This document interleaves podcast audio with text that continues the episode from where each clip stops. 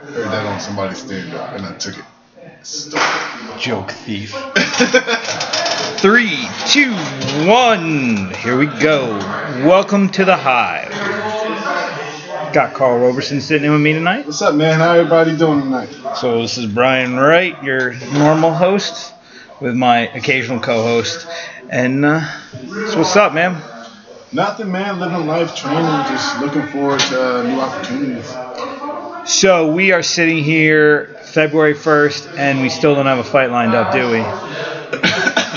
No, no, we don't. Unfortunately, If you if if you hear salt in my voice, it's actually there. It's true.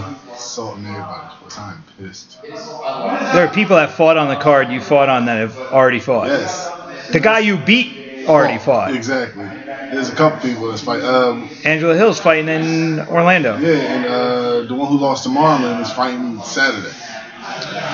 It's crazy. Disrespect. I don't know. I think the 185 division they got some traffic problems. They don't know what to do. 185 division, everybody getting a little soft. And it's starting to piss me off. Well, I, but if you look at the the top 10 guys, they're either fighting or they're they're picking and choosing, and then I guess they have guys kind of first second contract guys that are just not active. So maybe the UFC will force one of those guys to actually say yes, because I think that's what's going to 10 make it happen. It's okay.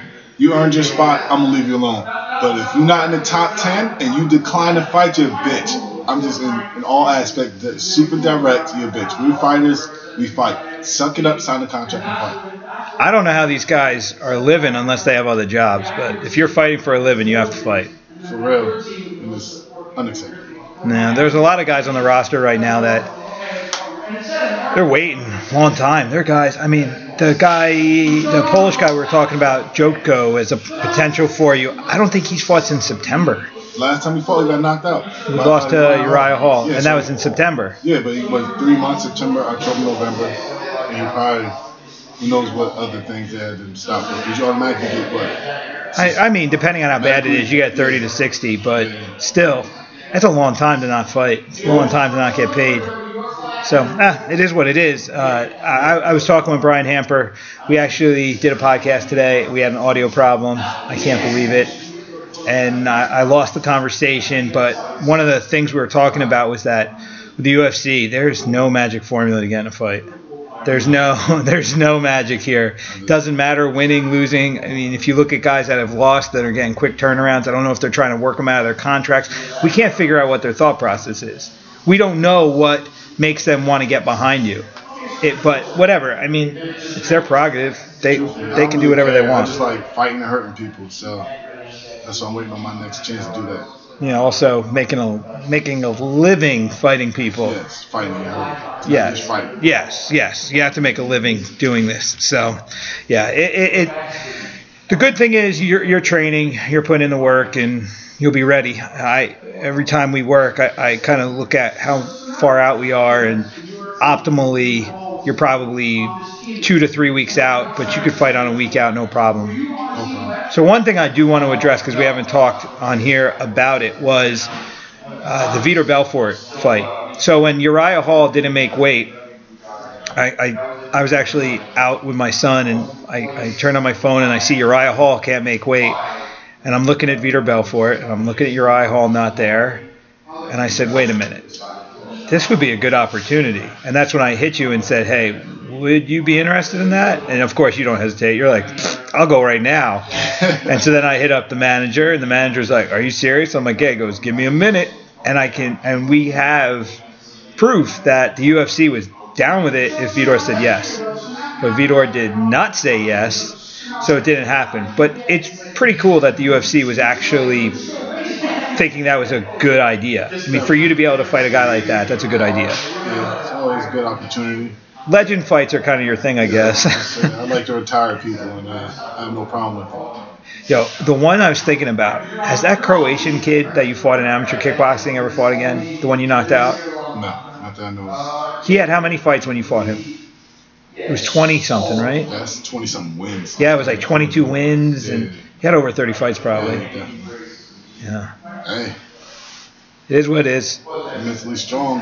You gotta be mentally strong enough to win and lose, not Yes. just win. Yes. Sometimes you gotta pick yourself up and dust it off, and get back to it. It's not always hand raised. Yeah, some people not built for it. It shows after they get their ass beat. Yeah, one thing that uh, another thing we were talking about, and something you and I talk about quite a bit, is you get these guys on the regional circuits, or even in the amateur ranks, that they win a bunch of fights, they get some belts, and they start to believe the hype in a lot of ways. They start to think they're they're like the big man.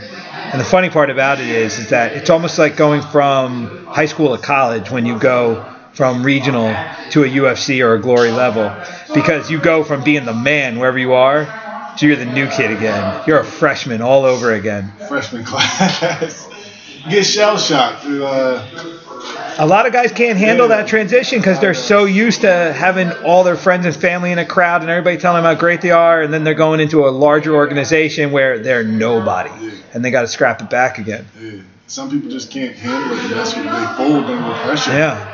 I guess that's why you gotta stay humble, especially in the younger days. Like, don't let the hype get you, because a lot of people fill your ear with a BS.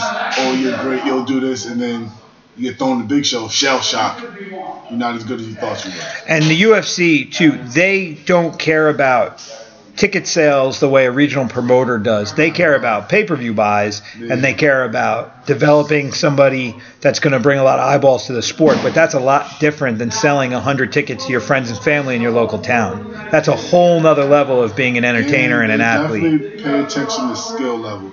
There's a lot of people who look extremely nice, getting bags, and then they get into a fight and they look like shit. A lot of people who get into fights at lower levels and they get fed guys who aren't that Yes. good, and when they get into a real fight in the UFC, it's like, oh, he's getting exposed. And that goes back to the tickets. You get a guy who sells a lot of tickets on the regional level, you're going to keep feeding him easy fights as a promoter because you want him to keep selling tickets for you. Exactly. You can't be mad at the promoter. He's got a living to make too. We all do. It's a business. Exactly. So it is what it is. You gotta. Got to take that all and be humble and take it all. Yeah, I was just going to say that because that's you can't you can't believe that manufactured hype and allow that to derail you from oh, Yeah, the ultimate dream of what you want. That's what they say now. Fake love. That's what it is. Fake love. You can't can't fall into it. Hey, you know what I say on that one. Do you want to be famous or you want to be a fighter? Yeah, because That- that's not hand to hand. It comes to most, to some, but not most. So the fame side of it, I think a lot of people are, again, looking at people that are already famous and they're thinking if they emulate that, they'll become that. But I was just saying that to someone on the map before, though. If you look at the, the big name guys, they're not playing a role. They're being who they are. And even if they've created a persona as on the entertainment, like we were saying how Conor McGregor has a reputation for actually being a little bit more of a laid back, quiet dude outside of the spotlight, but in the spotlight he becomes something else. But he's being Still him. it's still him. Yeah. It's his persona. It's not someone else he's pretending to be. he doesn't remind you of anybody. That's Yes. what it is. When you start acting like, you can tell when you act like somebody when you start to remind other people of someone else. or when you see Conor come on the scene, you know, making a ruckus bas- basically, and then all of a sudden, guys that have never spoken up are now starting to say dumb shit. Yeah.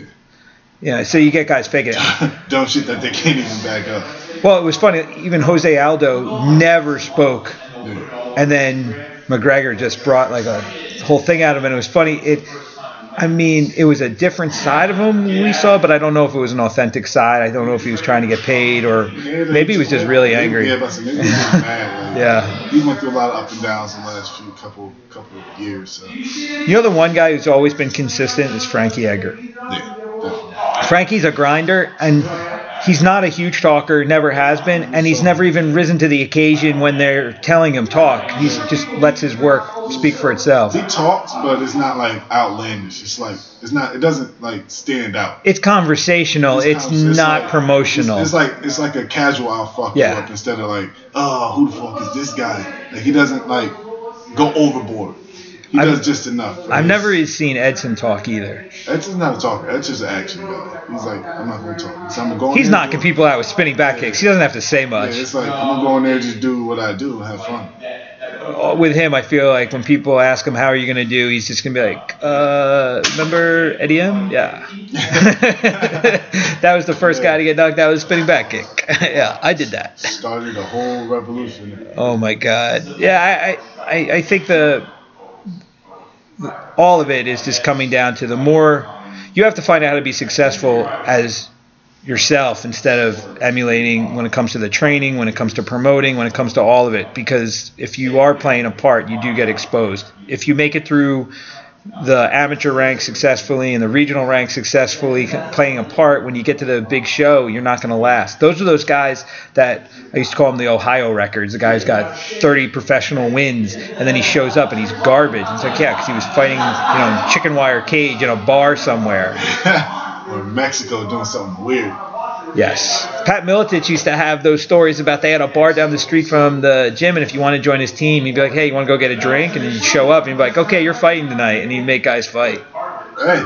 That's pretty cool if you had the op- option to do that. That's how you really find out what somebody's Yeah, made of. yeah, for real. That's how you find someone's a fighter or a runner. Like, wait a minute. He thought he was a fighter, got punched a couple times. That's why they built the team they built when they did. Yeah, They had their time. is such a uh, natural sport, man. You can talk all the junk you want, but again, it's mano y mano, and all that talk's not going to come out in the cage.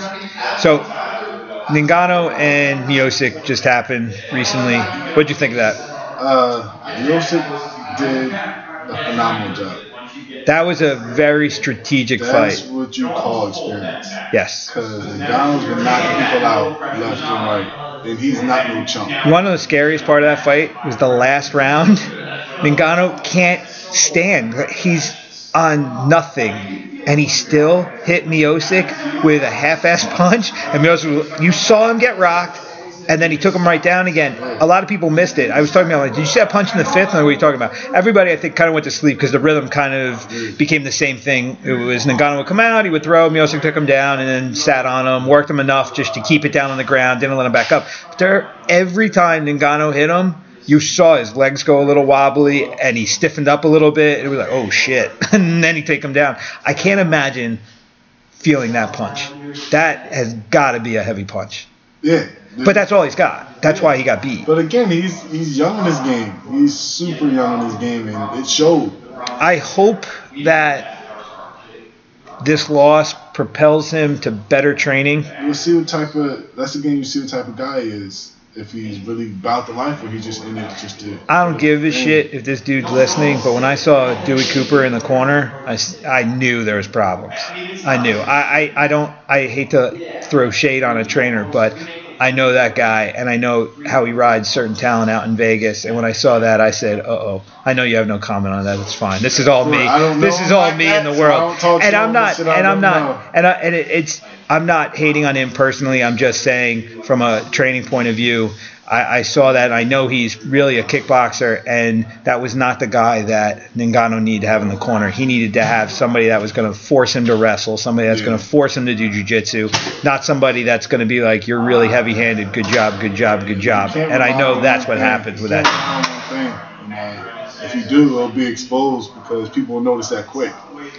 You can be a one-trick pony as long as that trick pony's a motherfucker. Like you really have to be that good. There are certain fighters that they have things.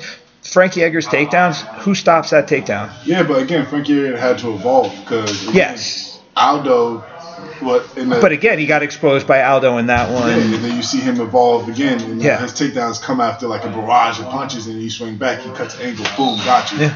He's been taken down top level wrestlers like it's nothing. People think you're a one-trick pony, and then they get armbarred or choked out. So, but again, if your trick is that strong, it makes that stuff happen. And So, again, it's not bad to be one trick pony, but be one trick pony with some other tricks.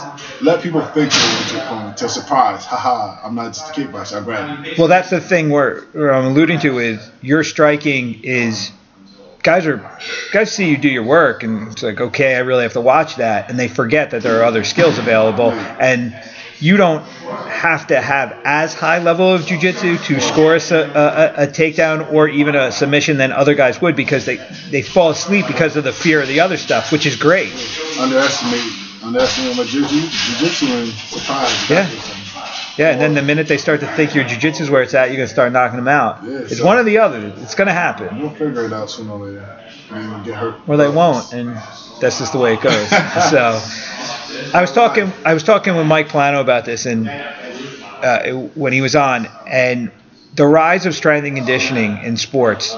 Strength and conditioning right now is at a whole nother level than it's ever been. People understand how to push the human body, and when you take the steroids, the, the, the high level usage of steroids that occurred during a certain generation allowed things to be different.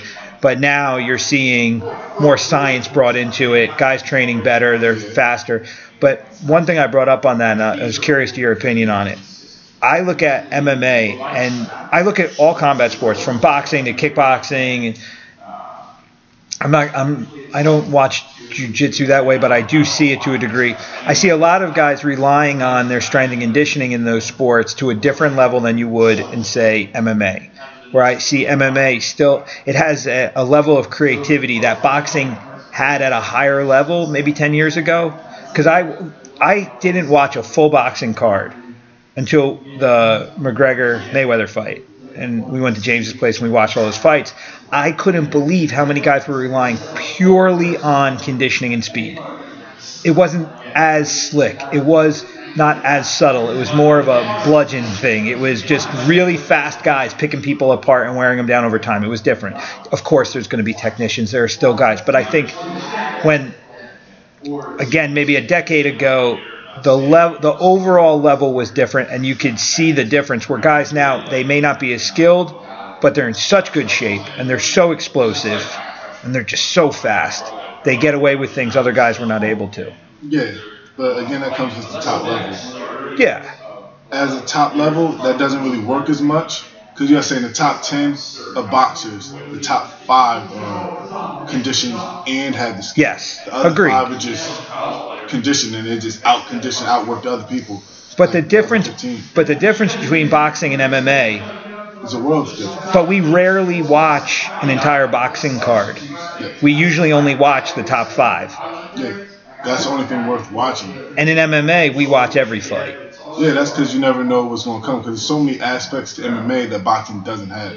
That's- You can have all the strength conditioning in the world. You can do, s- but if I grab you and you can't use it, then then what? Floyd Mayweather is an amazing athlete, but he'd get finished in one round in an MMA fight. definitely.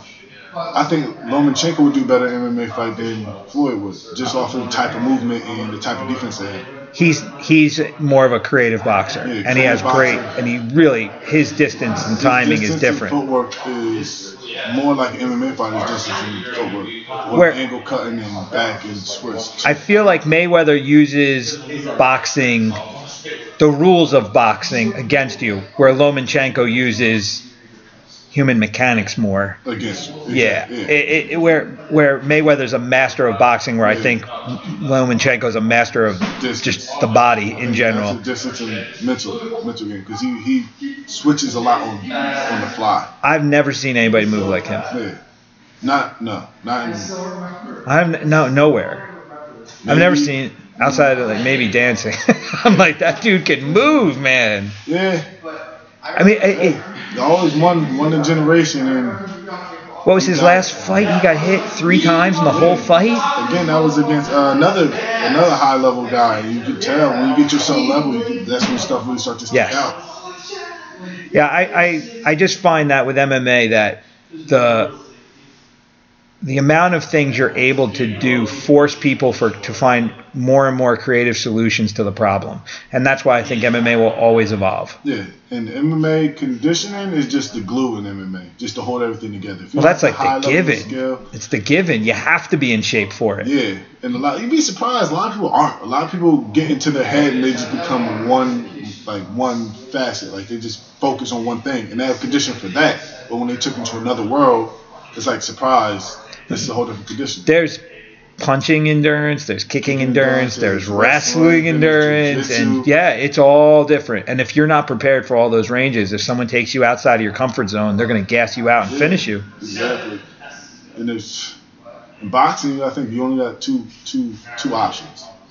So that's what Floyd Mayweather really uses. You have two options, and he'll force you to only be able to use one. Yeah.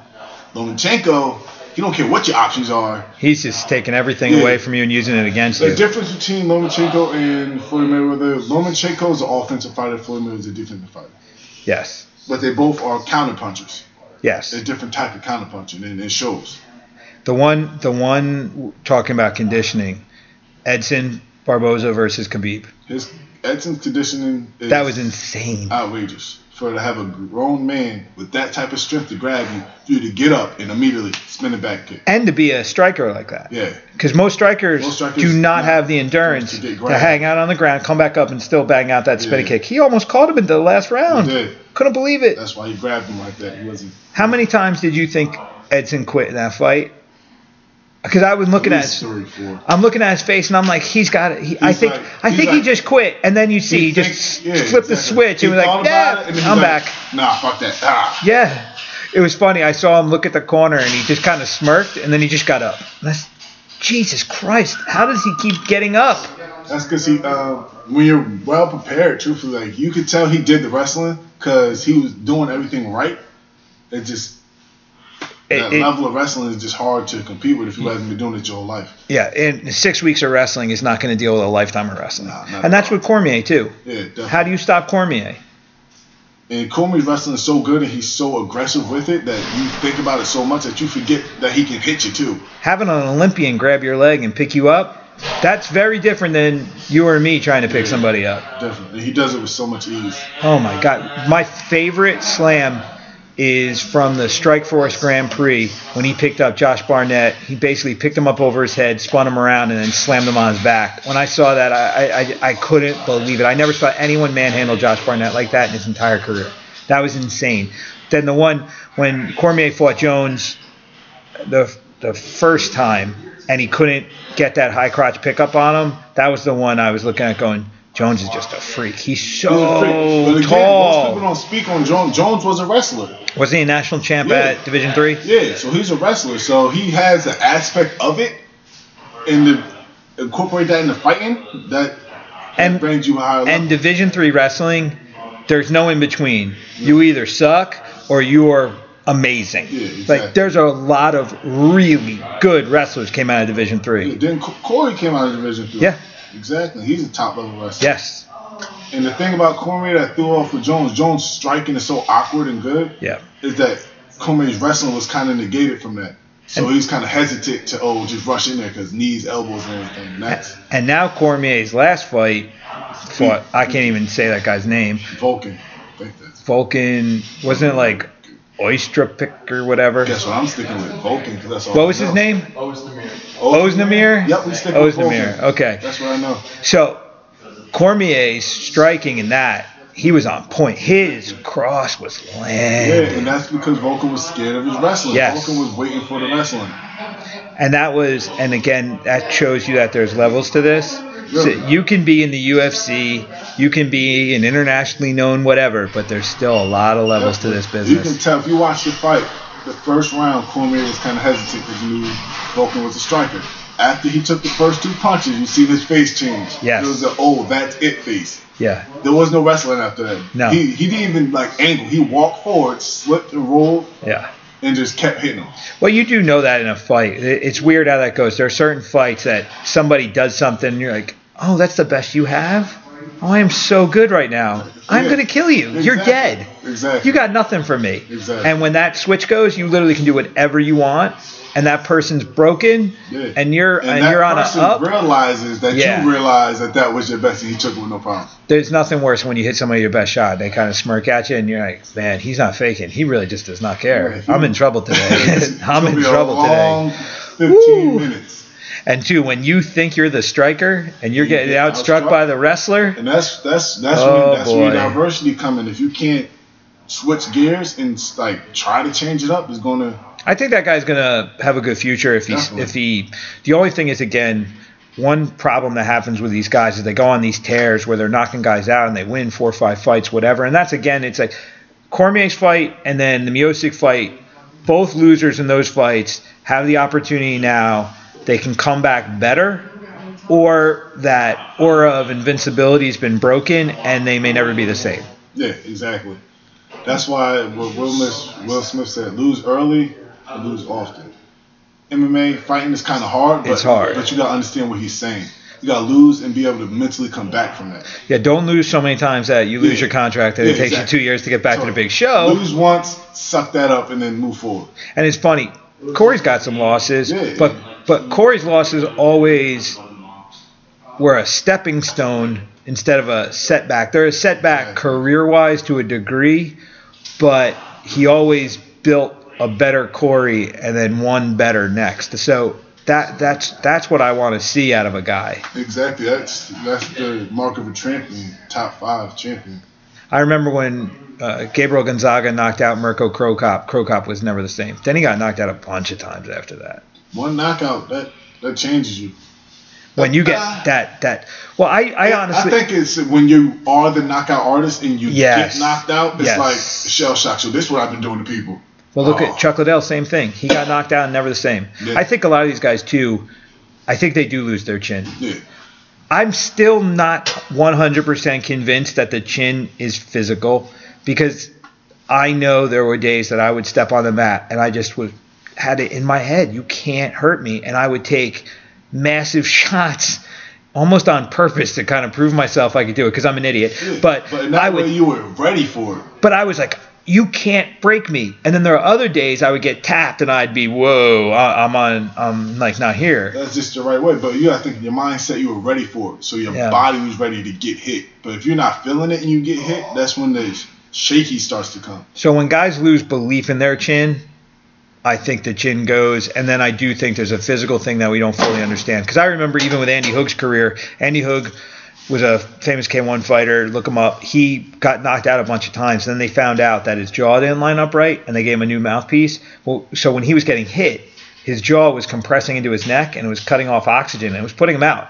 Because when you get knocked out, if you get punched in the jaw, the reason you get knocked out is because your jaw compresses the the blood vessels in your neck, so you lose oxygen, and it's enough oxygen to click you out. So Andy would get hit and he would go out, and it was because his jaw wasn't right. So then they gave him a new mouthpiece, and he started to box more, and then he was taking punches differently, and then his mouth was in the same position. And then I think the only knockout, really bad one he had after that, wasn't even that kind of shot. He got uh, Peter Aerts kicked him in the head, and That's from blunt force trauma. When he hit him- if you listen to it, it sounded like a five wood hitting a golf ball. It was nasty. And it was in the finals of the K1 Grand Prix, and he comes out and just took a shin off the back of his head and it was like, and face first. Done. Done. I never heard anything like that when a guy got knocked out. It was the weirdest thing. It's on YouTube. You could look it up. Peter Aerts, Andy Hug. I, I don't remember what year it was, but it was the K1 uh, Grand Prix finals. Andy was smashing dudes, and then the No, you hear that lumberjack. a lot in glory, because glory, glory, they be setting people up for failure. So you hear, Yeah. you hear them bad like crack, and then you like slide off the ropes. And I'm telling you though, listen to this one. You find it on YouTube, put the sound up, and it's like, oh, oh, wait a minute, ooh, He's dead. that's not good. That's not good. That was not good. Yo, real quick, Trent, come on over here. So, those of you that listen know Trent. How you doing, Trent? Throw these. We get to do a twofer today. yeah. So, Trent, what? Whoa, whoa, whoa!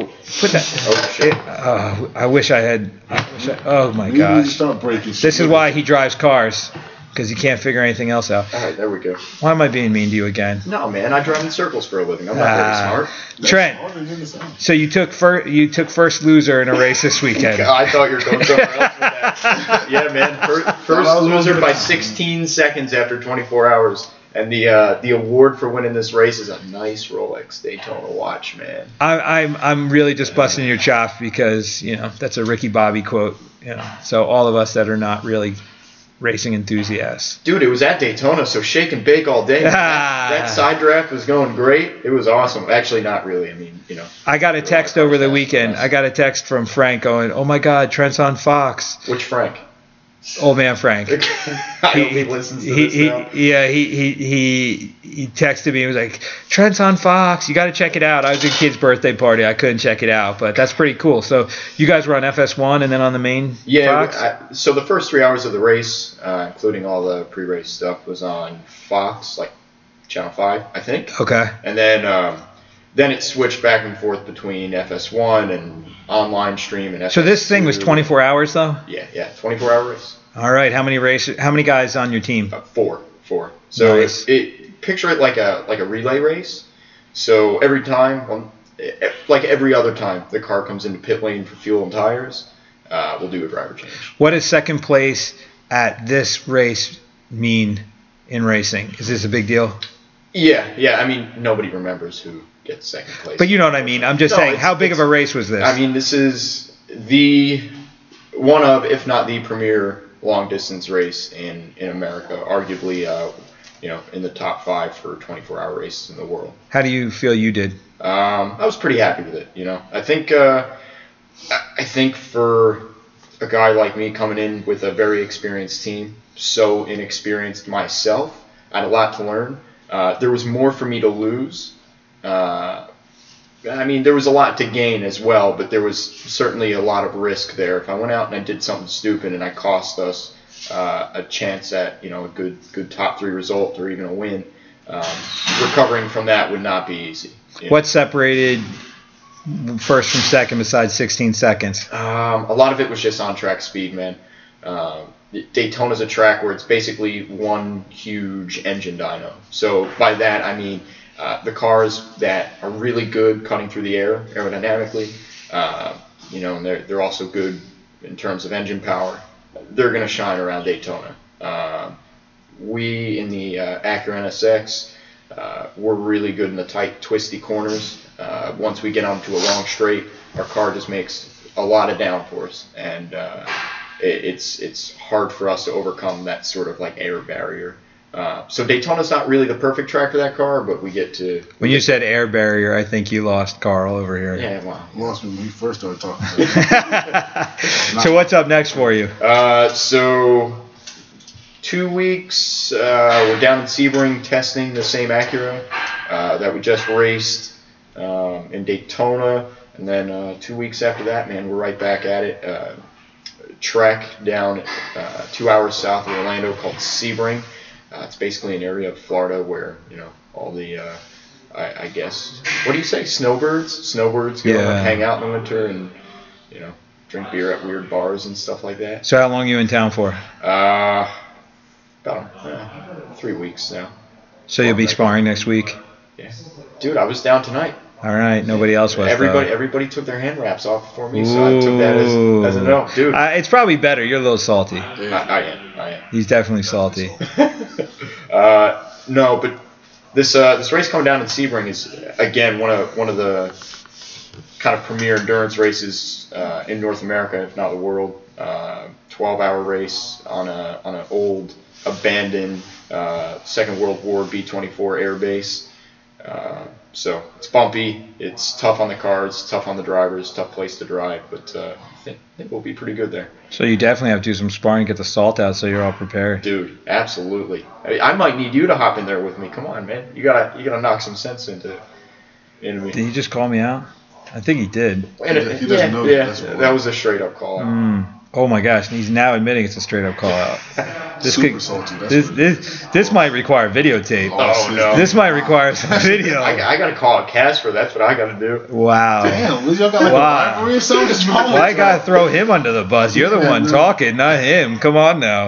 He got cracked last night, so Oh, di- oh, not poor here guy. though. Poor guy. But all right, You didn't throw, sound very. All right. throw it back to Karl. I just wanted to wanted to catch up uh, with you real quick there. Yeah, right. We'll get you back on and we'll talk shop in a, in a little bit. But congrats on the race. I know we're busting you, but it sounds sounds like you guys did some good work. No, it, it was good. It was about as good as I think it could have gone, you know, apart from being on the top step. But uh, hey, man, showed up there prepared. I had some long stints in the car, and uh, being here working with you guys certainly got me ready for that. So, Cool. yeah, got to keep it rolling. Keep it going. Cool. All right, Trent. We'll talk to you soon. Yeah, for sure. Back to you, Karl. Yo. That was like that was like Fox Five newscasting right there. Trentsman, you've been practicing, buddy. That was good, man. Dude, Dude, That was good. Rifle off the sponsors and everything. So. So Trent, our reporter for the uh, what's what's your uh, what's your sport like? How would we, we refer to it if we were doing like Car commentary? Racing cars, man. No, like The actual name? yeah, like what would you call like what you Is it do? NASCAR? No, What is it? No, it's. Uh, So you're not you're not at the top level yet. So you're still a bum. Oh. But, uh, Oh, we'll just call it. Wow. Wow. yo, it hurt. You see the oh, Yo. That- He's like, that I'm still, just arrived. I'm Yeah, I young. can't breathe. He's like, I'm still young. Give me a break. No, Come you're on, I'm working my way in. Yeah, man. You. Uh, how would you refer to it? You were struggling. You don't know what your own job is called? You'll be- it's you'll- endurance sports car racing. There you go. You You'll, don't have an acronym for that, nothing? Well, it's IMSA, International IMSA. Motorsports. See, see how easy that was? just stick with car racer. Yeah, car IMSA. race, IMSA. Yeah. That sounds like a IMSA. You can I know. It sounds like something you got to go to the doctor can- you- for. seriously, you can stick with IMSA because NASCAR owns us. So there you go. oh, so you're like the baby. So you're owned. Yeah, we're, You've been owned. Yeah. You owned. we're the bitch, man. You don't have to whisper. Well, you do. We don't. I- You do. Is that a bleach spot You've been- on your sweater? Yes. Why- That's why you're not in NASCAR now, because you walk around like that. Well, I told you before when I See, first, this is the problem. here. I'm dumb. If you stand, if you stand around Karl and I long enough, it's like the dogs get hungry and we just start start going. We're chomping at you. It's bad. Oh, It's okay. really This isn't a conversation anymore. This is verbal you, you guys would fit in well with every race team I've ever worked with. All right. So maybe we're in the wrong sport. No, we're not. Yeah. No. I've seen you drive. You see me drive. We don't. We We're don't too need reckless. that. We're, Nah. we're, we're killing everybody on the track. All right, yeah, Yeah. So thanks for the reminder to not ride right seat with you guys. Nope. You know? No, I'll tell don't you right do now, it. I'm reckless. I can care Yo, you go in the car. You sit in my kid's car seat. That's the safest spot in there. You might as well just I, watch. I might just have to wear my helmet. You I might you just either one watch it right behind me. I need somebody to be allowed to call the Uh, police. Well, you're the kind of guy to think to go fast, you don't have to use the brakes, which is you know, Yep, not, a, not a good idea. I don't need to. Yeah, well, that was fun while You don't want to crash that nice, you know, Fuck that. ride you got. Come on, man. So, Listen, life is life. Car is just a car. yeah, fair enough. There you go. Alright. Cars can be replaced. Yeah. They can. Body parts and limbs. That's that's another story. Though. Yeah. Yeah, man. And you got a job to do with those things. So. All right, Trent. We'll If catch you somebody later. signed a Alright, cool. contract, Yeah, if someone signs contract, then we really have a job to do. so I just Alright, you you know guys. kind of just called out Tevin Giles on Instagram, no Twitter. So you did. yeah, someone tagged us. He's undefeated fighter too. I, I feel like he'd be someone that'll respond. That's why I did it. I went on Vitor's Twitter. I don't even think he reads it. And then there would be this weird call out to some like voodoo doctor somewhere, or like there was crazy stuff. Go to Vitor Belfort's Twitter and read the stuff and look at who he's reaching out to. Is out it to. in English? Or do you have to translate it like the tr- Did it have to translate? It's on? it's broken English. no, I'm not doing that. Who's going It's to struggle for that? It's Yeah. too much work. Hey man, I like what you do. I need some info. That's my Brazilian. It was really bad. I have to practice that before I do it. I know. I think I just offended an entire population you of people. Definitely just like jumped the fence and just started letting off heavy shots. That's what you Man. did. You need to make some more of those hoodies. That's what you need. I know. I need to make hoodies. You need to. 'cause I was tempted just to take that one. No, you're not taking my hoodie. You would have known. By I wouldn't. No, by the time you realize, I barely wear this one for some reason. I don't know why. I don't really wear one. I know. I'm gonna make another one soon. I keep saying that. I've been saying it. I just gotta Got nut up, so bitch. nutting hmm. up to make a sweatshirt is not. I don't know if that they go together that way. Yeah, I know. I'm sitting here. If I wish everyone had a visual and could see where the comb is right now. Bringing it back, baby. Oh my God. Bringing it back. Yeah, if you've been following lucky Karl- I got the, you're lucky I got the fisting thing. Just, Oh, oh my God. Dun, dun. This is the most hair I've ever seen you have. It's been a while. I think I haven't had this much hair since I don't know. Damn near maybe middle school. What made you want to grow your hair? Fuck it. Why not? It's Yeah. winter. We will just bear it out. Urgh. Yo, what's um going back to fights real quick? Isn't there a Cage Fury coming up soon? Uh, I don't know. No, there- yeah, there's supposed to be one in March because um, T was supposed to fight on it. And he got hurt Yeah. or so, sick or something. I don't know But something like that sucks. He was didn't he have a title fight coming up? Yeah. No, he had a. Uh, was it title? Yeah, yeah, it was the title. He was because he won Yeah. the last fight. The other guy won that yeah, night. They were supposed to fight, was in the UFC now. Yeah, and then I think Ricky's supposed to be on that too. Ricky Bandejas. he's supposed to be fighting. I think so. I think he's supposed to. I don't know if they have an opponent for him yet. I don't know. time. I don't know. Yeah, I, I think I think I forget who was saying something about that, but yeah, I would like to see some When of the guys get on. series supposed to come back? From what I'm hearing, right? summer. I wonder what they're going to do with it. I want. I, Hopefully it takes off. I like it better than I like the uh, House. I haven't watched The Ultimate Fighter as a series in a long time. Yeah, not truthfully. Nah. Miocic and Cormier are the coaches, and then they're fighting. Yeah, so I might watch. Nah, no. I don't care. I, watch the fight. I watch the fight. I don't care about Which the weight show. class they uh, doing? Heavyweight. Cormier's going back. He should. No, He's I know. I'm fat. talking about no. I'm talking about the um. Oh, the show. show they do. Well, Phil Yeah, Phil went out, so it's 45. I think it's 45 and 70. That was a dumbass question. Yeah, you knew. Yeah. Yeah, I think it's 45 and 70. I think they're doing two of them. If y'all just seen the face of disappointment that he just looked Yeah. at, he was like, "Yeah, you dumbass." I know. I have to start filming this because there's just too much fuckery being missed. That's a word you gave me Yeah, too. it was. You It- gave me that word. It slides so well off the tongue. Yeah, there there's certain words I've picked up over the years. I picked up ginormous from Pellegrino. That one I he you said it all the time and now I can't let it go. Ginormous. Oh. It's not enormous, it's ginormous. Can't, I can't agree with that one. I know, but I I just I picked it up and I just keep saying it. it sounds awkward coming out of somebody's mouth. Ginormous. But it's not awkward for me because it's just natural now. You still. It may sound it, but it's not. Your eyebrows flutter when you say it. My eyebrows are fluttering That's now. That's how bad it is. wow, That's how I have bad ginormous is. fluttering eyebrows. That's kind of weird. I don't know how I feel about that comment. the same way I feel about ginormous. yeah, well, is what it is. Hey, did you think? Wow, I can't speak all of a sudden. You, you threw me off. Did you take your kid to Mike McIntosh's karate school yet? Uh, no, not yet. I'm still uh, getting in contact and making sure we got. We gotta set that up. it, yeah. Cause she's been waiting on it. Dad, I want to be a ninja. Calm down. How do you feel about your daughter wanting to train? Uh, I actually like it. I like the discipline aspect of it. I don't ever want her to fight, but I like the discipline, uh, discipline and the self defense of it. When I look at my son, I fitness. I don't want him to fight. I don't want I don't want to do it to him. Like I look at him I'm like your face is perfect. Don't do it. No, okay, first of all, relax.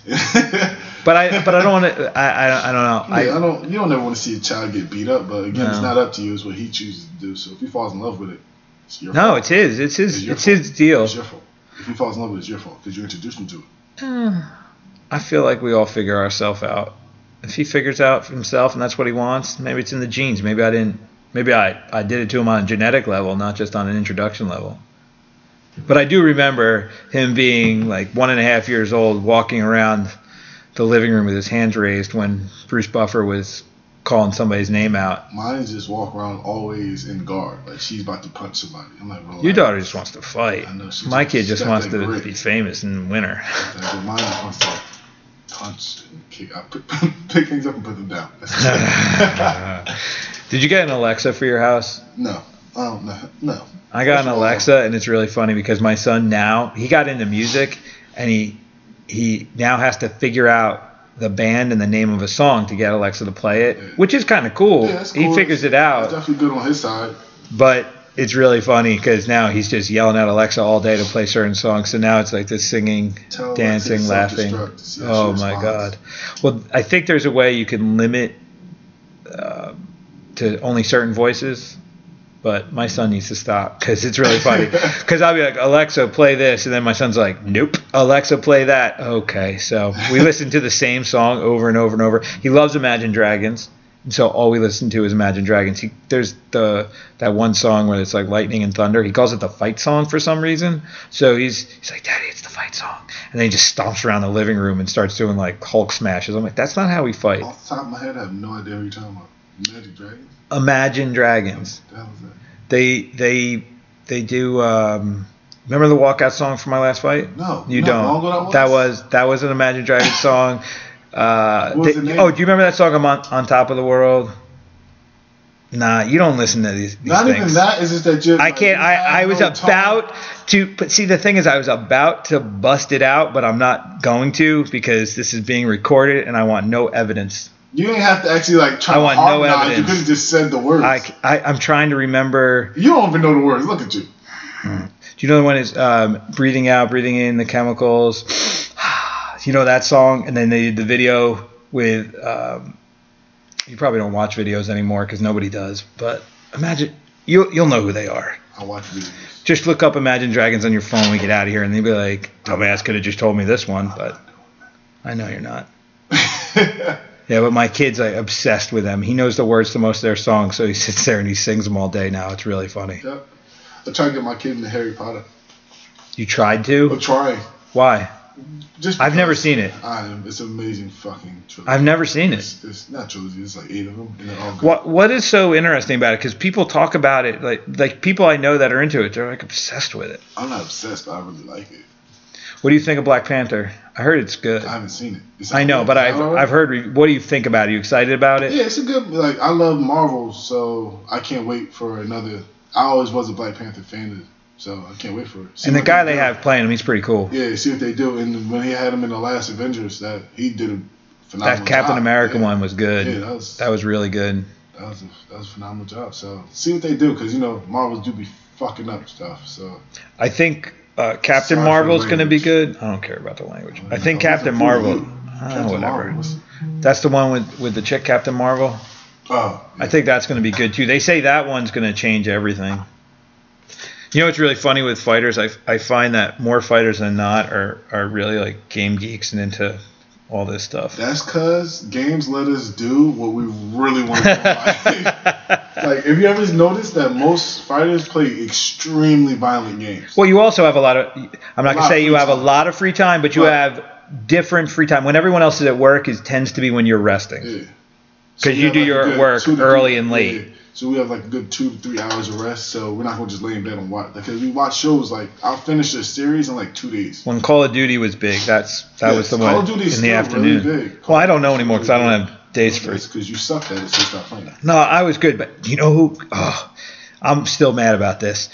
It's actually there's two parts to this story. Nick Perenni, Yeah, you remember? Do you remember when he was killing us all in Call of Duty? he wasn't killing me. Oh my god, he was an assassin. He would literally he would find out when I was playing and literally alive dead, alive dead, alive dead, alive dead. I couldn't win. He would just sit there and just snipe me over and over and over and over and over and then talk shit and make fun of me. I wanted to That's kill how him. I know you sucked. He was really good. no, you just really. he sucked. was really good. And then the other one with that one was he had to stop doing that because he was telling me that he was coming in to train.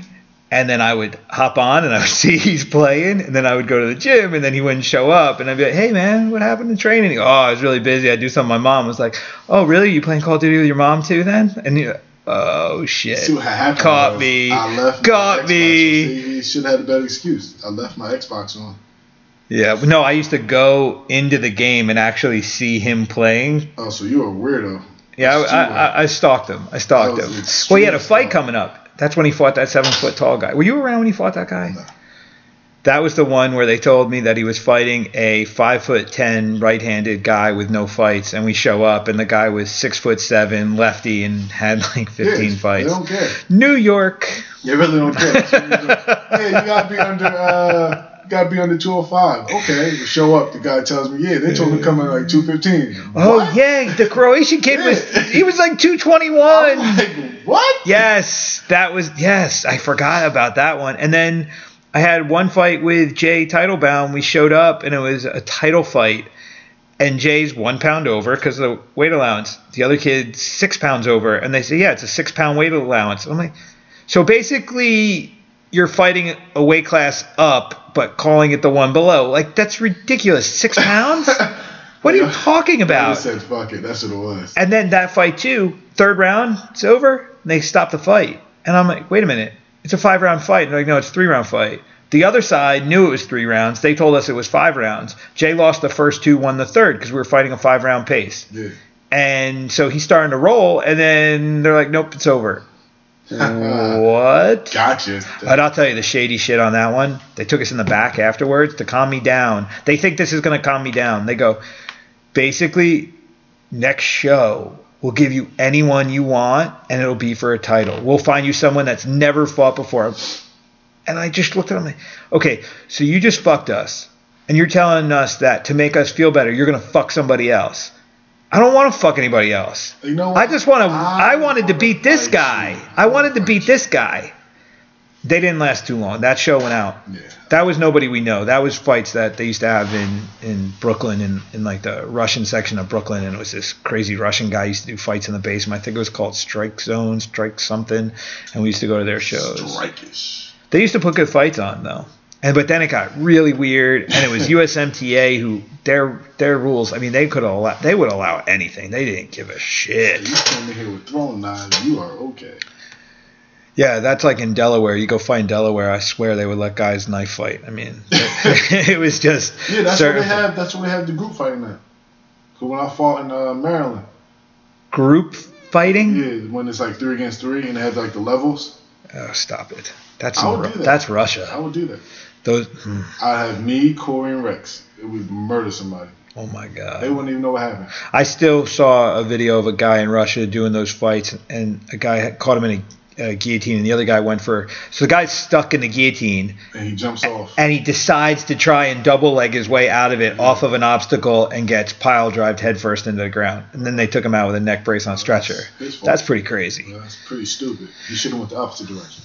Yeah, well, I, I the, did you ever see the the straight up like twelve on twelve Yeah. team fights? Those are War. so stupid. But the minute the minute you get one up, then it's two on one, and then it's three on one, then it's four on one, and then it's twelve on one, and it just Exactly. goes from there. So Yeah. whoever wins the first fight sweeps out the rest of the guys. That's- it's the so point. bad. So the first So bad. 30 to 40 seconds is the real fight. And after that, it's just a slaughter. It was funny. I was talking to Brian Amber this morning, and, and we were just talking Baltimore stuff because he's a Maryland guy. And I was like, Yeah, I remember North Ave, and it's a real dangerous street. And I was like, Yeah, I was walking home one night, and I got stabbed on North Ave, blah, blah, blah. And he's like, It's kind of freaking me out how casual you just said, Yeah, that's where I, I was stabbed. That's life, man. I was I stabbed. was like, I lived in Baltimore. I understood North Ave. I was drinking too much, and I got jumped by two guys, and one guy stabbed me in the arm. So I, I, I walked away from it all right. It's I won. It's only, it's only fun if you survive. Yeah, if you if you can laugh about it Yeah. later. If not, then boo. It sucks. Have you ever been stabbed? Nope. You been shot? Nope. Good. All right. And if I was, Knock I on wouldn't tell wood. anybody. Why not? Keep that shit It's late. Well, you're still young. You're not like me going, it's not 20 years ago. The statute of limitations is still there for you. Yeah, so we're not speaking on anything. Talking about hood stuff. I'm an angel Yeah, right. a The angel of death over here. and a great attitude at life. So has, has life stayed rather positive? No, actually, my life is extremely negative. Why do you say that? Uh, as you get more fame, you get put in more situations that you shouldn't be put into, and it causes friction between friends and family. So I've lost a couple of friends. How's family a problem then? Fam- family wants more than friends do. You talk- Wow. Yeah. So uh, Yeah, I, I haven't had to, to. I haven't been faced with anything like that. You know me though. I'm I'm a little bit of a island in the middle of the world. Yeah. My, my family's my wife and my Yeah. son and stuff. We, we don't we don't interact yeah, that so way. Starting to distance myself from everything. Just more of a solo. Just be uh, changing circles, and that's probably mostly everything. Success does that though, Yeah. because if you don't change the circle while you're successful, that circle's going to pull you down. Yeah. So it is what it is. It's life. You having trouble staying motivated training when nobody's freaking signing? Nah, not really. Motivation is more of a personal thing for me, not not an outer thing. So signing is just gonna be a plus. I've seen a, a, a I've there was a shift. I can't can't pinpoint exactly when, but there was definitely a shift where you went from you would train because you had to to achieve something to where training became your job. That's what you do now. Yeah. So you, there's no question about are you going to do something. It's just what are you going to do. Yeah. like, how Yeah. much of it are you Yeah. gonna do? It's just, that's what I try to do. I try not to overdo it too fast. Cause me and Corey talked about this before. We had like a six month camp. It was too much. Yeah, and our bodies were.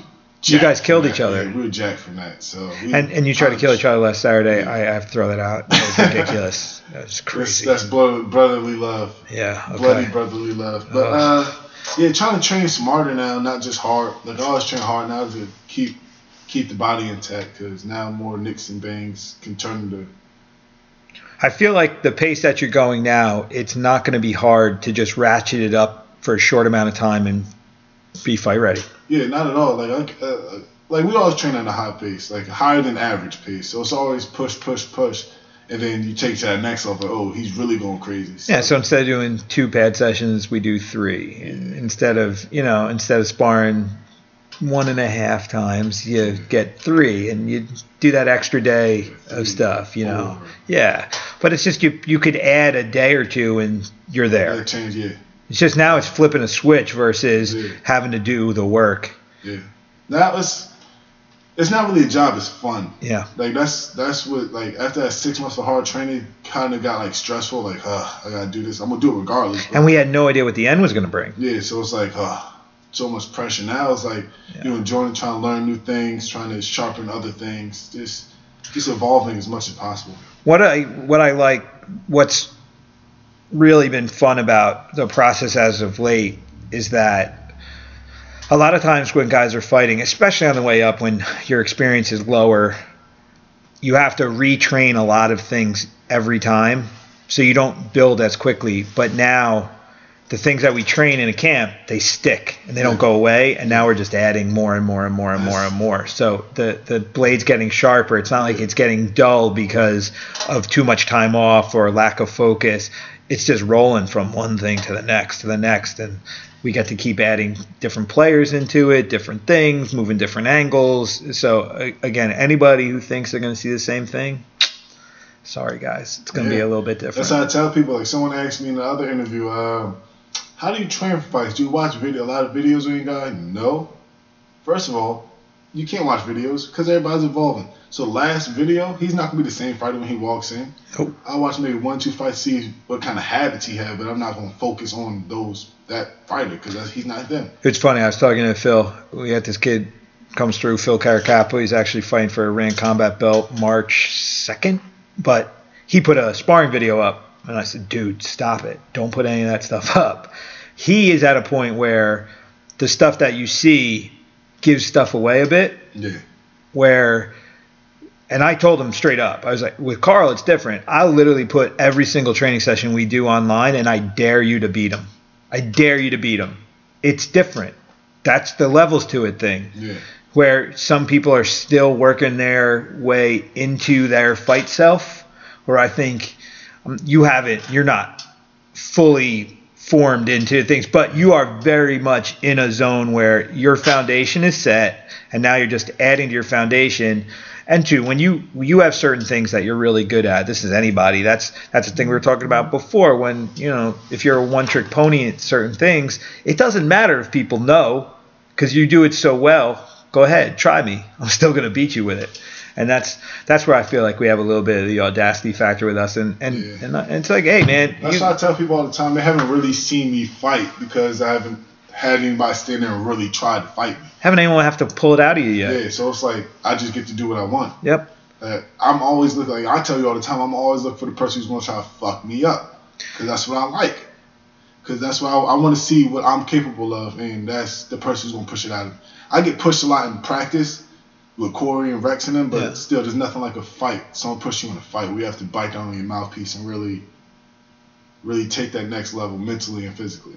And all the all this tribal shit with everybody and their their their their cliques protecting themselves too. Um, we'll fight anybody. That's how I am. I'll fight anybody. We're respectful of the people that are good to us. Definitely. I'm not saying that. Like there is no disrespect in this, Have respect. but this is a, a this is a fight sport. I'm super direct, you know, it, especially Yeah. I'm super direct and I'm not shitty about anything. So if I say anything and it came from my mouth, I'll say it again. Yeah. If I didn't say it, I'm not gonna claim I said it just because No. it sounds good. So Yeah, we had a little bit of, of stress because um, our manager was hey, he gets paid to find the opportunity. exactly. So you can't be mad at him. It was just uh, Well, mis- well, misinformed. well. Uh, so Dave Branch got he's on the card for Orlando. yeah. and our manager threw it out there. Not that, so on Friday, like on a Friday, he's like, "Hey, Branch doesn't have a fight. Why didn't Karl fight him after you were sparring with him on Yeah. Thursday?"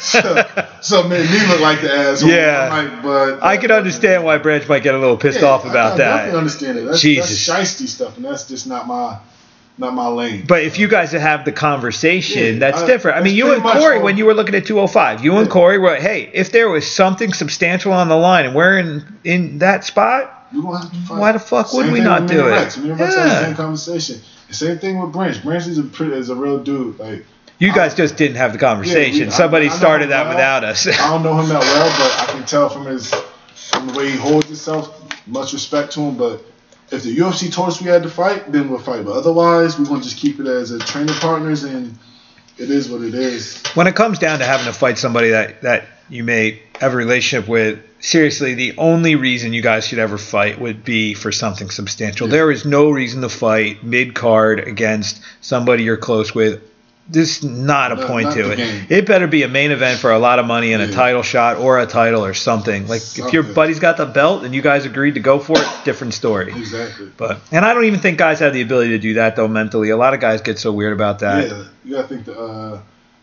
what was it? Rashad Evans and Jon Jones had that issue. Yeah. So- Rashad left. I mean, the Blackzilians were created because Rashad issue, left. Yeah. Koscheck left because George St. Pierre came Same to the camp. With, um, who was it from the Blackzilians kickboxer who just got knocked out by uh, Ngannou? oh, Overeem. Overeem and uh, other dude. And uh, yeah, the the Russian guy. yeah. So, Arlovsky. Yeah, Arlovsky. They was training partners. Yep. I fuck was that? The table. Not good. But that's that's all. I can understand it. The you know where it gets tricky from the coaching perspective. If I've got a really big team, that shit's just gonna happen. But where the separation's gonna occur, Is who you pick to. yeah, it's really hard to figure that out in a balanced way. As Jackson did it before, Jackson said, "I'm not gonna be in anybody's corner." Yeah. So he did it the best way he could without burning any bridges, even though he burnt some bridges. ATT's got to have that problem. Their team's just that's a big There's team. ATT and there's mad of them. And there's a there's a lot of schools, there's a lot of Yeah, guys. so I don't think they really care at this point. Like, They have to run into each yeah, other. You ATT. But they have so many coaches too. Yeah, it's like it's not like they have many- one head coach that's in everybody's corner. Yeah, so it's like That's different. But I can understand how it could be issues, but at the end of the day, you and I both have the same opinion about it. You've got to make enough money and enough noise in this career to take care of yourself past your career. And you know what? Sometimes you might have to do something that's a You little, a be little, a little, a little stressful. Yeah, be smart and uh, try not to get pulled in so many different directions. Because that's what happens to a lot of fighters too. They get like the big check and then they get pulled everywhere because they're going to get famous, and then next Yeah. you know, they're broke. And then also when sometimes you'll get that tribal stuff, the tribe will start pulling you in ways that's not really You. for your benefit. It's for They're better. their benefit. And then the one that's the one good coaches give a shit about their people first and they put their name and their everything aside. The one that kills me is when you get the shitty coach who cares more about their reputation than they do about what's best for the athlete. And with coaching, I've been coaching for 20 years more plus. I've had the gym for 20 years, but I've been coaching 20 plus, and I'll be able to go another 20. Fighters have a small window. You got to do what's best for them. There'll be more fighters. Yeah. Chill, like you'll be good. Be patient. Work your way through it. Patience- Patience, people have, lo- have lost patience, especially in this day and age. Patience isn't a commodity. Like, you No. don't, you don't run into many people with patience. They want it now, I think and that that's the problem with a lot of young fighters. They want it now. I was just gonna say the the access to athletes in MMA makes it even worse Yeah. because MMA is the most accessible sport there is. Yeah. And the bad thing about it is, is that it's losing, it's getting watered down. Because so many MMA fighters, there's not that many people who But it's prize fighting. discipline and then transfer to MMA. you can't walk into you can't walk into a gym and try out for the NFL within a couple years as an adult. Yeah. Where in MMA, if you can knock a string of people out, you've got a shot. Yeah, but that's fighting. There's a difference. The owner of the Giants doesn't sit at a high school game and give away a contract. Not at all. Dana White goes to regional shows as part of his own reality series, giving guys opportunities to fight. Yeah, but again, a lot of those guys, well, from Jersey, I know of, because I don't really follow anybody else. But a lot of guys from Jersey got signed and did their thing. Let's say Rude Boy, he got signed from the show.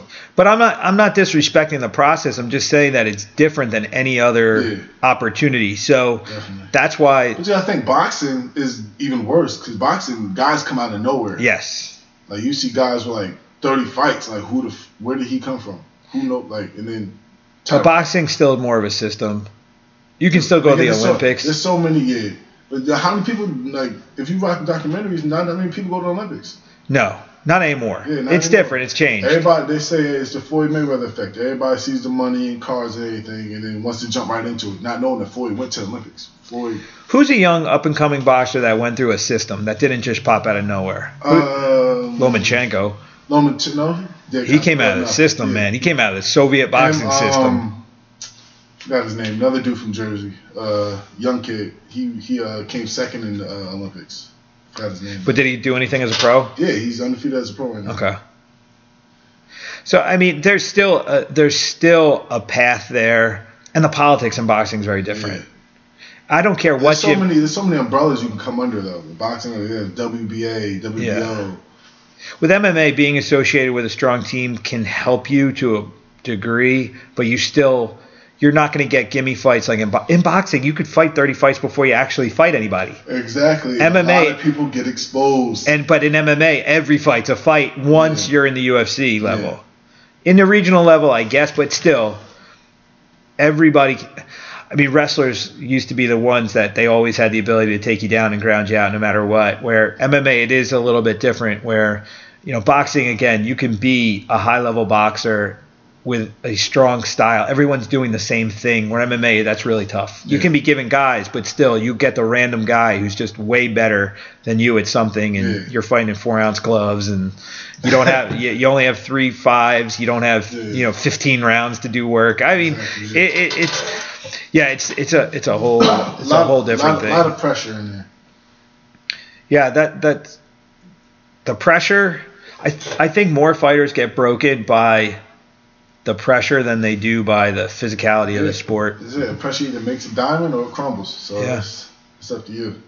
It was funny. I, I, I was we were talking this morning about um, Generation S, basically, where you had all these guys that were on steroids, and one of the things that's you, you see the injury rates in MMA right now are really high. Really hard. But still, I, I still, my question on that one is if you look at the amount of fighters in MMA today versus the amount of fighters at other times, is the percentage of athletes injured higher or lower today? Uh, I think it's lower, truthfully, just because of all the medicines and different type of doctors and treatments.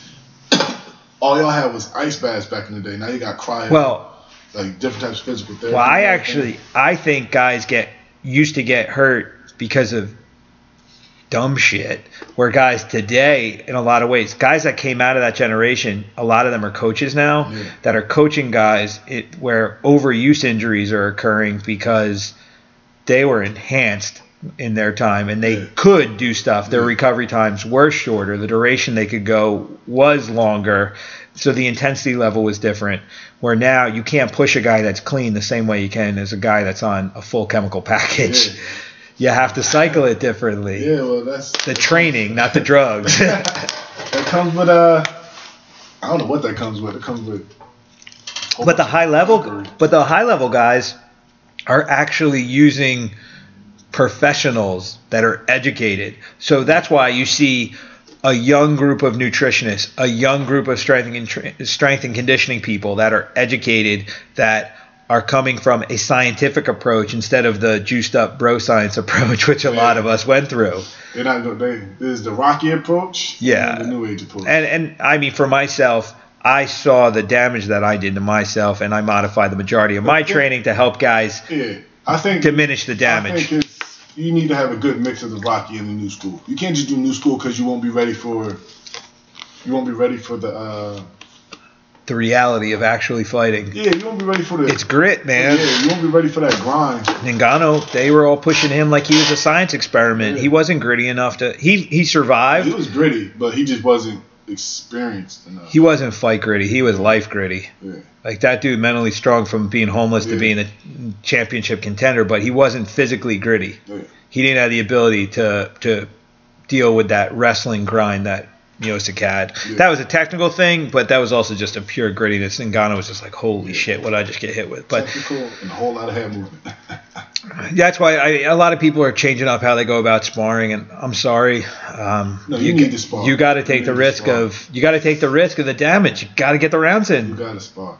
There's a such And hard. There is a such thing as overdoing it. Like you shouldn't be sparring four to five times. You shouldn't be sparring every night. I know some people who do that, but you definitely need hard sparring. It also it's, it's your style. You don't get hit in that. You personally, stylistically, can spar more than most because your body will take damage, but you really don't take a lot of head damage. Nah, I like try to keep my face pretty. So Yeah. broken bones on here. I had a lot of headaches, and that was why it was just. I think the worst thing Ugh. I really get is I might get a headache one time, one one And time that's because you get That's slammed on your head. Slammed on my head, or we train to stay in the pocket and Yeah, we're trying something Yeah. different.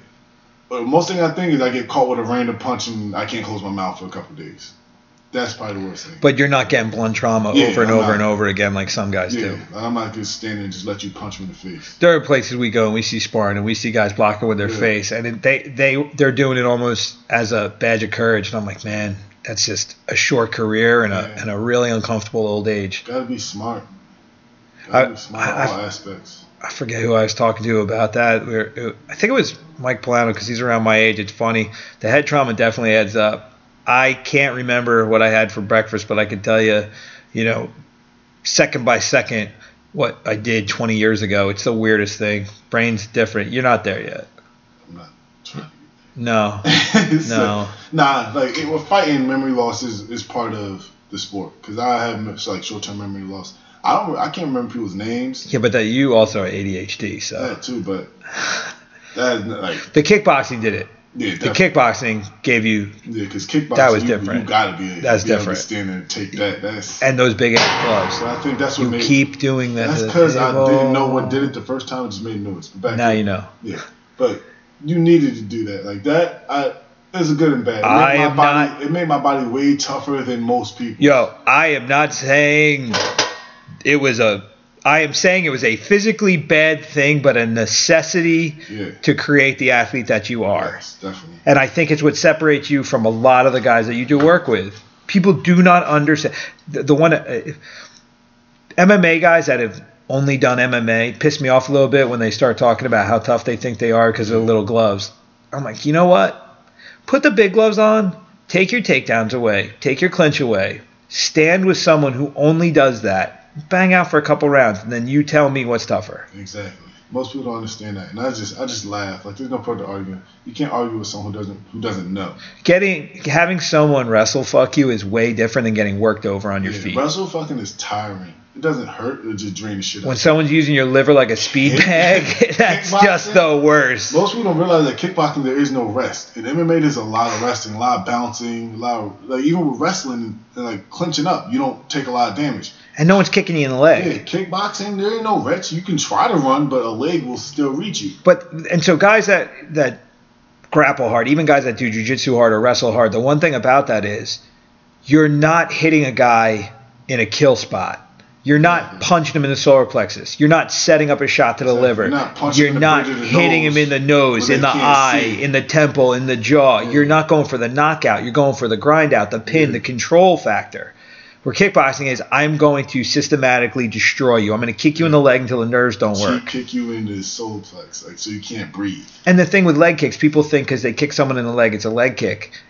People that know how to leg kick don't just kick. They don't just smack you in the leg with their leg. They It's kick like you in the the nerve nerves, cluster, right above right the above the knee. Yes. Hit you on the inside of the leg, so now you can't throw your jab. Or they kneecap you and they they put a chunk Yeah. on your shin, and Exactly. That's- or their shins are so dead that they don't care what they hit, so they hit you with everything they've got. or they're really experiencing assholes and they'll tie clinch you and won't even knee your body, they'll knee your legs. Yes. And that's even worse. And I mean, you you see you see these things being done in MMA, but because of the amount of things you can do, you don't see the same amount of it. You want to know the one? Did you watch Rampage versus uh, Sonnen? No. Man, Rampage, he he got wrestle fucked in that fight, but he was on his back throwing elbows to Sonnen's thigh. Oh, so uh, Sonnen's in in uh, half guard with Rampage on his back. Uh-huh. Rampage was dropping mad elbows on Chun, like on the so you know when the legs part, up yeah. by the head. Yeah. He was just dropping elbow after elbow, and I was like, man, he is limping tomorrow. he was taking chunks out of his thigh. That was a good move. What do you think of that low leg kick? A lot of people are talking about people kicking the calf I, and stuff. I do that a lot. Most people don't realize that. I do it a lot. And it stops a lot of movement. It's it's like the thing about thigh kicks is that there's a lot of room for error. Like and you got to throw a lot of them. Yeah.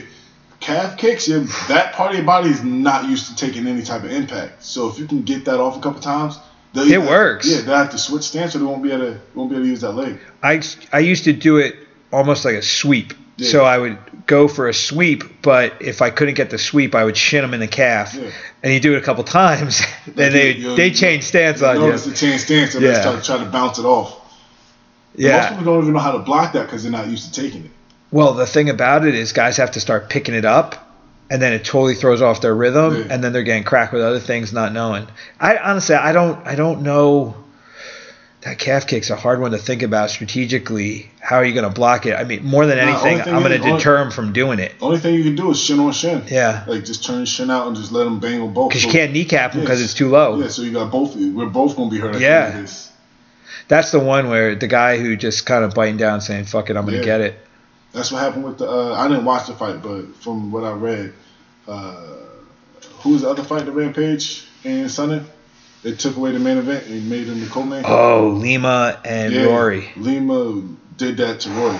Like Rory couldn't Rory's leg stand. was destroyed. He. He still won because He's a zombie. He's a zombie. That's why he won. He couldn't stand. Like you can tell. You see it in the pictures. Like this is crazy.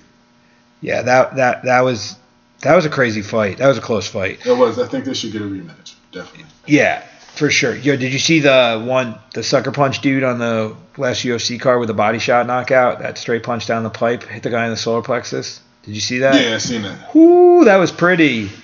That was that pretty. I think I maybe seen that three times in like the last four, five. Little glove straight down the pipe to the body. People don't have. I mean, Realize people do not understand like how little- much that hurts. It's like a point because it. That's just imagining it. Like, that's- if you're not doing your ab work. Well. Think about it though. You don't expect it, so you're kind of relaxed. Yeah. They catch you And breathing off, in. and off a kick. Oh, your and your abs aren't really in the right spot. That's breaking Oof, something. that's a bad one. You know the one, um, the one that's like in boxing. I used to have this boxing coach say, "Always go X to the Y." Did you ever, did you ever have a coach yell that at you? That he was that was like an old boxing term, and so when you were having trouble punching somebody in the face, you would punch him dead center in the chest to say X to the Y, and so you basically throw the body. And if guys were slipping and moving a lot of times, instead of hitting the chest, you catch them in the face. But I see that opportunity in MMA a lot, especially guys that stand tall and they don't really turn so much on the leg kick when they just kind of slap the leg out. Yeah. That shot there, like you can really set that up, and off the jab too. You you do a push jab, straightening a guy up, then go to the body, then come back to the head. You know that's we're getting a little technical there, but you know that punch is a good punch that's Yeah, there. It's definitely, it's definitely underrated. That's underrated. T kicks underrated. Body shots are, and bo- you know you see what Eddie did to uh, that's I was going there Justin too. Gaethje. Like Gaethje wasn't ready for that. No. Nobody expected that. That that took everything. out that changed everything. Yeah. I know with body shots though, a lot of guys don't go to the body because they feel naked. Because you feel like your head's just hanging out Yeah. there. But if And you're throwing it three or four, They feel like they feel like it's not doing enough damage. unless they you want- know, yeah, they unless you know, body punchers, no. Yeah, like they like people like immediate damage. That's why they call it headhunting. They like to see the blood. They like to see the swollen eyes because the face is more fragile. They think it's more fragile than the body, not knowing that the liver, kidneys, spleen. But you're you work the body. yeah, I love punching people in the body. But you're a body shot guy. Yeah. Guys that work the body and know the damage that they're doing, that's a different level of Yeah. punching. That's because you got you got to be able to get the right angles and You've got to be comfortable Commit to it, inside. yeah. You got to be able to move your head. It's it's Yeah. different. The European boxing style, that upright long style, those guys can't go to the body. not at all. They put yourself in a position that you can't. That's more of an American style. The Americans adopted that though. That used to be strictly the European Olympic style. They used to stay real long and tall, but then the Americans started to adopt that because you know trying to stay viable on that side. And then again, uh, Mayweather really I think changed the the speed factor where guys got really narrow and they relied on that really fast jab and counter hook. And that's where the strength and conditioning side came in. Guys got that quick Yeah. trigger thing going Really. super fast. you know, hard cross. But you still, most people underestimate Mayweather's timing. Because you, he's one person who does one thing to the same, like he's been doing the same thing to You can't beat him. He, he's been doing the same thing. You can watch videos and get in front of him. Oh, I didn't know that. He'll tell you what he's going to do, and you can't stop it. Exactly.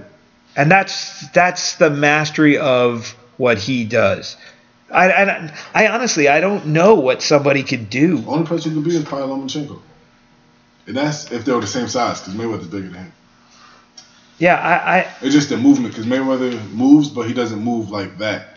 but even on that regard, the hard part on that's still going to be with Lomachenko. All that movement, I feel like Mayweather would touch more because Lomachenko's defense would be good, but I think that I don't know if his movement style would give him enough opportunities to score points. Yeah, but his movement style, he would catch Mayweather in between. Because he, he's the type to make you throw your best shot. Like the lefty. The lefty fights like Mayweather. Whole bunch of shoulder roll, head dipping, whole bunch of shoulder roll, head dipping, and uh, using his legs to get away. And you see what he did to him. Yeah, Rigondeaux. Yeah. Rigondeaux fights like Mayweather, but murdered lefty him. style. He murdered him. murdered him. Rigondeaux looked like an amateur. Yeah, everyone always said that you need to make a dirty fight against Mayweather, but the dirtier the fights got, He likes it. he liked it. He likes it because you open up way more. And then then you made him look like a powerful fighter. Yeah, you need to outmove him. That's Yeah. pretty much what it is. I look at Frankie Edgar a lot of ways like that, where I don't think Frankie, if you if he was going to hit a punch meter, I don't think he would be hitting that hard. No. But he walks you into his punches, so you literally run into it. So he can triple and quadruple his catches you in power by getting you on the timing. That's how he knocked uh, Mendes out by punching him in the Yes. nose. You know Yeah. how hard you got to hit somebody to knock him out from the nose, huh? Yo, Gray Maynard, when he dropped Maynard, holy shit, he got Maynard coming over the middle and Yeah. decapitated him. I mean, that's like I, I look at it like in football, the guy going over the middle and he jumps up and he jumps to grab that ball and he's like, oh shit, I hope someone's not going to cream me right now. Linebackers are yeah. Yes. And that's when you get somebody, you you get them to cross over that middle and they don't see your counter coming. That's that's the sweet spot. That's the sweet spot. You hit hard regardless, so you don't have to get that, but if you do, that's when people die. I hit, I, I, I think I hit moderately. I No, you hit hard. There's no one, there's nobody that has sparred with you that would ever use moderate in the power in your hand. You hit really hard. I think I kick hard. I No, hard. you you you punch hard. Trust me, I've I've been hit by That's probably why I'm you. trying to take people's heads off because in my mind, I don't think I'm hitting you I, hard. I, I, I know. It's Like I don't. Okay, so here's the thing with hard. There are people that I've been hit hard. It's the feeling of that hard though. Like there's weight to a lot of guys' hits. So when someone hits me hard, I don't know. It's it's hard to describe. It's it's like you get hit and you feel it compress and you move. There are other guys that there's that, and then there's this cracking, sharp pain. You have that.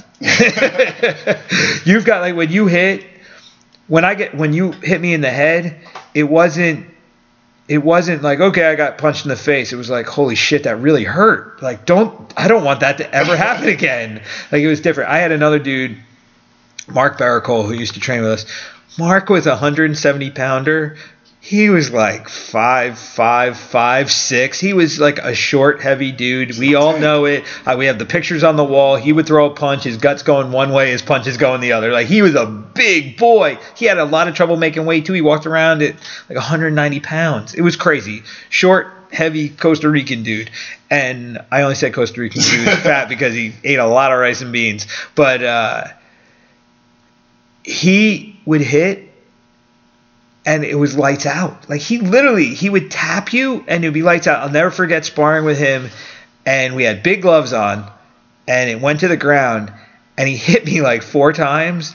I went out and then he hit me and I woke up. Then he hit me and I went out and then he hit me and I woke up and then I tied him up and I was like, "Holy shit. Like I can't believe it." He didn't even realize. He cuz I tied him up and he's trying and the round was over. I was like, I don't know what the fuck just happened, but I, I, I went to sleep and woke up a bunch of times. And then I watched the video because I was re- I had one of the guys filming it, and I watched. And I was like, holy shit, he really knocked me out, and then woke me up. I couldn't believe it. It was crazy. And then a couple fights. His first fight, he had he he hit this dude, and this guy's head like exploded. I, he hit this dude in the face. His lip exploded. His teeth were loose. And then the dude just went straight to grappling, and then Mark choked him out. He was so rocked in the punch. His next pro fight, he knocked the guy out in 14 seconds, and then his next fight, he fought. Um, guy went to the UFC off of that fight too. Oh my god, I can't remember him. What was his name? I can't remember, but he killed Mark on wrestling. Mark couldn't pull the trigger on this dude, and he just kept taking him down. So Mark's pro debut, he went into this Beast of the Northeast tournament. He had to win three fights in three months to be the Beast, and he made it to the finals. And he just got killed on the wrestling in the in the finals. And then he had a couple more fights on his career. And basically, the deal was if he touched anyone, they they were gone. But if he couldn't touch him, they took him down. So if he got taken down, he got beat. But if if it was on his feet, they got knocked out in the first round. He knocked the kid out from Tiger Schulmann. It's one of the scariest knockouts I ever saw. He hit this kid with a floating hook, like immediately. This kid just kind of walked out. Mark just floated a hook up there, and this dude collapsed. It looked like a puppet who had its strings cut. It was scary. then the dude was out, out. Like that was one of those ones where like, oh shit, he's actually not up yet. That's when you start yelling out, "He's a killer! He's a killer!" Yeah, I I mean, you don't see a lot of knockouts where guys go like over in Out, out, yeah. out. That was bad. Oh, boy. Was yeah, Mark, Mark did two of those, and I'll never forget. He hit one dude. The guy was out for like three minutes, and then he was complaining that they stopped the fight early. People were like, "You were knocked out." He was, no, no, no, no. I was in guard. It's like, no, you were out. No, no, no, no, no, no, no. I pulled guard. We were good. They're like, dude, you're out. Then somebody pulled their phone out and showed him, and he was, like, oh, I don't remember any of that. That's what happens. Get that whole you lose that whole everything. Well, you had that one fight in Virginia, Which one? the one where you got put down a couple times. I'll put down. You couldn't remember much of that fight. Oh, that's why I put him down the first time. He And put me down. yeah. No, I didn't. I got put down once. I almost went down. You sat down. You sat on the ropes for a second. Yeah, hey, listen. Oh boy. Listen, but I didn't go down. That's No. called ring experience. Yeah, yeah, that was crazy. I still, I actually thought you won that fight, but It whatever. yeah. Because you go- both dropped each other, and if you go by glory rules, you won that fight. Go by contact and everything. He wasn't hitting me that much, but again, He just caught you Yeah, he- at the. Whatever. but he was a big ass dude. Like he was, and he was chiseled. That- Didn't he start? I mean, I think he went places too. I think he's still in the game. I don't know. I have. I think he's in MMA. I, I forget his name, but uh, somebody was saying, you know, how people start doing all the crazy research now Yeah. because you're in the UFC. Somebody on some Reddit thread was talking about it. yeah. I don't know. I'll, I'll fight him again. You know how I am with my get back. So he ever in the UFC and he hears this. He got lucky. He got lucky because he got you a week after a huge fight, Yeah, that was bad. and you were not in you were not in the best position. That's not an excuse. He got you. He caught you. You got But at the caught. end of the Whatever. day, you I- made tactical errors. yeah, let's say you make errors, you come back better. And let's That's all. after that fight, I didn't lose a fight until Glory. Yeah. Yeah, I went undefeated, and then Glory lost those two fights. Haven't lost a fight since. No. So Is what it is. you beat me. Next person gonna really get it. I don't. I don't hear a lot about Glory right now. Uh, I guess maybe I'm not following it. um, I think I've seen a couple things. They shown like uh, knockouts from 18, but I'm not sure when they have another show. They need Badr Hari back just for the. yeah, I think just- he, he is coming back. I saw a poster about Yeah. that, but they just. They, him and Rico have to have another fight. I don't think he's I- beating Rico though. No, he was beating Rico that, that fight. He was beating Rico. Rico wasn't ready for that. I don't, Rico hasn't fought anybody with that experience and that type of recklessness. Yeah. You know the one fight that I, I would have you go to 205 for? You know it. Yeah, Saki. Saki. But now we got we got uh, do the 85 thing. I can get that too. Hey, yo, Saki. I don't know why Saki doesn't go to 85. He's not a big guy. He probably can't cut the weight. Just the same thing. You gotta think. Uh, I don't think he cuts a lot of weight. Daniel's not a big guy. Daniel's 5'10". Yeah, but he's he's a big dude. Yeah, but again, the right diet, he probably could get down That would be an interesting fight, Saki Cormier. I think Cormier kill him. Yeah, because Cormier's not stupid. He No, gonna, he gonna throw a kill him. combination. Run him gonna- over. He gonna grind him out, and then Run if him he doesn't give him his back and choke him out like everybody else does, he gonna get up. He gonna be tired as shit, and he gonna get his ass beat. I hear Cain Velasquez is coming back. I don't know if I want to see that. I, I would because I, I think we're all expecting the old Cain. I don't know if that guy He might, exists be, anymore. he might be even better. You gotta think taking that time off. I don't know, man. He broke so much. He broke so early and so much. I don't know. Those injuries don't go away. They don't go away. It's not like he took a year off because he had one injury. I mean, that dude was in and out, in and out, in and out, shoulder, back. He had back surgery. Eh, you never know. Um, But I know if Cormier's going for the title, I know they had to talk about something. Cause Yeah, I, I think they agreed they would never fight each other. yeah, because Cormier was supposed to. come They're too tight. Yeah. That's super tight. Cormier was supposed to come come to UFC in heavyweight, but since Cain Yeah. had heavy, he said, "I'm gonna drop Mhm. down." That's when he almost died going down there. We were saying before though that Jones was saying he would go up to heavyweight to fight Cormier. That's some grimy shit. Yeah, Jones is just Jones is different. He's definitely a different breed. Definitely a different breed. But his whole family's nasty. They're all crazy. Two NFL, two two different brothers with NFL ranks. I don't know about. I don't know. All signs with Jones that I just don't feel like he's a nice person. Uh. I don't know him personally, so I I don't don't know. I'm not gonna make a comment on it. But Hopefully, he, he's, he, he- hopefully he's the best person he can be. Let's put it. yeah. Whatever. It don't mean anything to me. Not at all. Not not putting him. We're not fighting him anytime soon. He's definitely not. The only thing I care about is if he fights on a big car that we can be on, that's fine. Why not? I'll take the exposure any day. Any day. So, all right, Karl, we've been doing this for a while. Got anything you want to talk about? Nope. You want to go home and sleep? Nah, I ain't going. I don't sleep. You don't sleep, I know. You crazy. You want to shout anything out? Uh, uh, shout out all the family and friends that stick by me. You know, all the teammates and everything help me push. Uh, apologize to some of the family and friends that you know I hurt because of life experiences and stuff. And uh, and uh, shout out to my cousin T. You know, he's always been there for me from uh, from the young days when I was a wild young whippersnapper, trying to keep me straight. And uh, shout out to my sister. You know, always can go to her for everything. And shout out to my coach Brian because you know without him I wouldn't be here. So much love and. Uh, Everybody better watch because next time I fight, it ain't gonna be a submission. I finish the fight. I can tell you that. or it will be. No, it's not. Ah, If nah. submission, he tapping just from these punches. hey man, you know, you know, with me, I, I, we, we've been.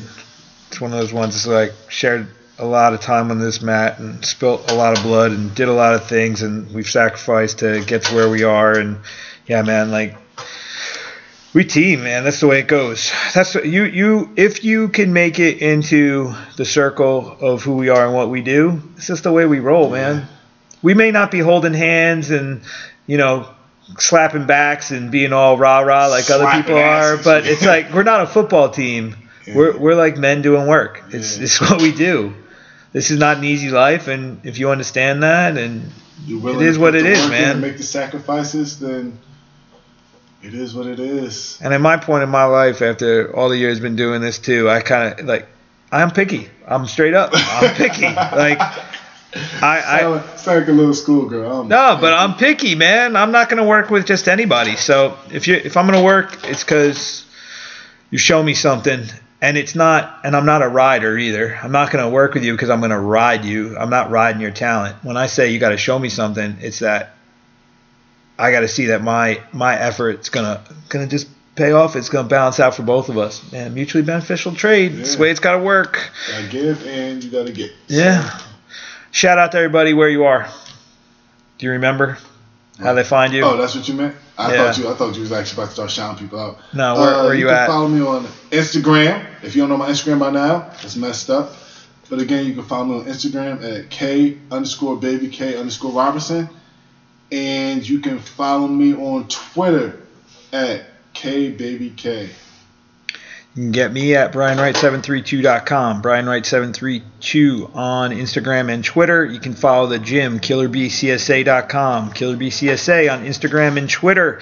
You can find the podcast on uh, Everything. Google Play, iTunes, TuneIn, and then if you want to download it direct, go to thehivecast.com and uh, check out our episodes. Help us spread the word, share the love. We've been having some fun. Uh, we've got another episode coming out really soon. So this is Brian Wright with Karl Roberson. This is The Hive, and we are out. Ouch.